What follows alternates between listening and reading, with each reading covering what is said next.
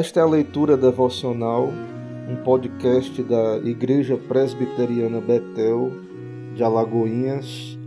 Nós estamos fazendo uma leitura dos anexos da Bíblia de Estudo da Herança Reformada, textos devocionais, anexos ali à Bíblia no final. E o título do texto que iremos ler hoje é O Crescimento em Santificação. É seguro dizer que a maior preocupação que os apóstolos tinham em relação à vida daqueles que se encontravam sob seus cuidados era que eles vivessem vidas santas. 1 Tessalonicenses 5:23, 1 Pedro 1:15, 1 João 1:5-6. A santificação é tão essencial que cristãos professos que não demonstram interesse por ela revelam o perigoso estado de sua alma. Pois sem santificação ninguém verá o Senhor. Hebreus 12:14. Por isso, saber como ter uma vida santificada deve ser uma das maiores prioridades para o cristão. Como somos santificados? Em primeiro lugar, precisamos conhecer e confiar no Deus Trino, que salva as pessoas do pecado. Santificação significa, em termos bem simples, crescer na semelhança de nosso Deus e Pai. Quando nos conformamos à imagem de Cristo, inevitavelmente nos tornamos mais parecidos com Deus. Começamos confiando na obra consumada de Cristo na cruz, pela qual seu povo é salvo e capacitado para a santificação. Sem sua vida e morte, não haveria justificação e, portanto, também não haveria santificação.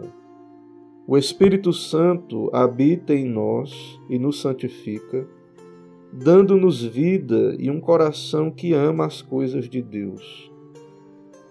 Aplicando a palavra ao nosso coração e produzindo seu fruto na nossa vida.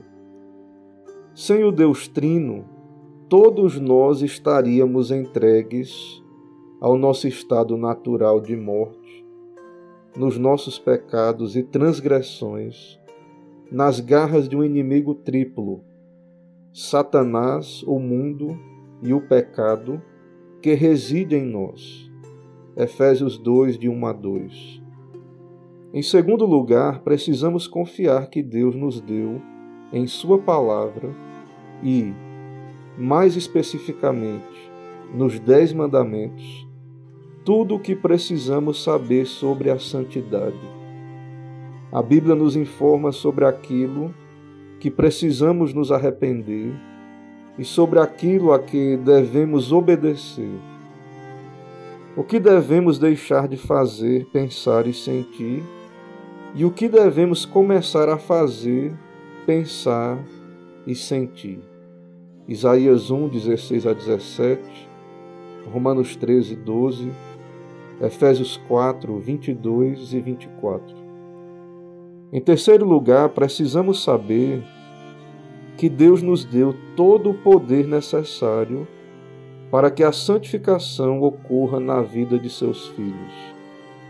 Em Efésios 1:16-20, Paulo ora para que eles venham a conhecer Deus, a ter esperança, a conhecer as riquezas da glória de sua herança e a conhecer a grandeza do poder de Deus para os cristãos.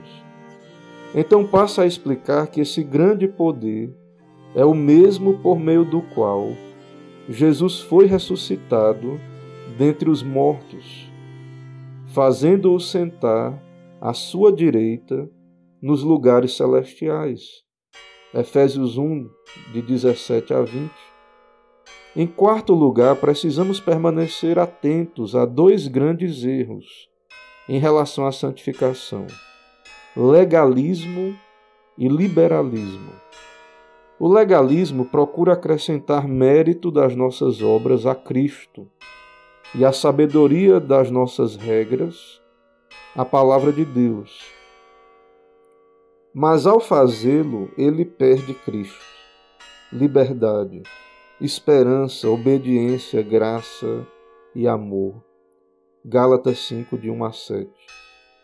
O liberalismo distorce nossa liberdade em Cristo e a transforma em oportunidade para pecar, conduzindo à imoralidade de todo tipo, à adoração falsa, a conflitos em relacionamentos e à falta de autocontrole. Gálatas 5, 13, 19 a 21. Por fim, precisamos crucificar a carne e viver no Espírito. Gálatas 5, 24 a 25.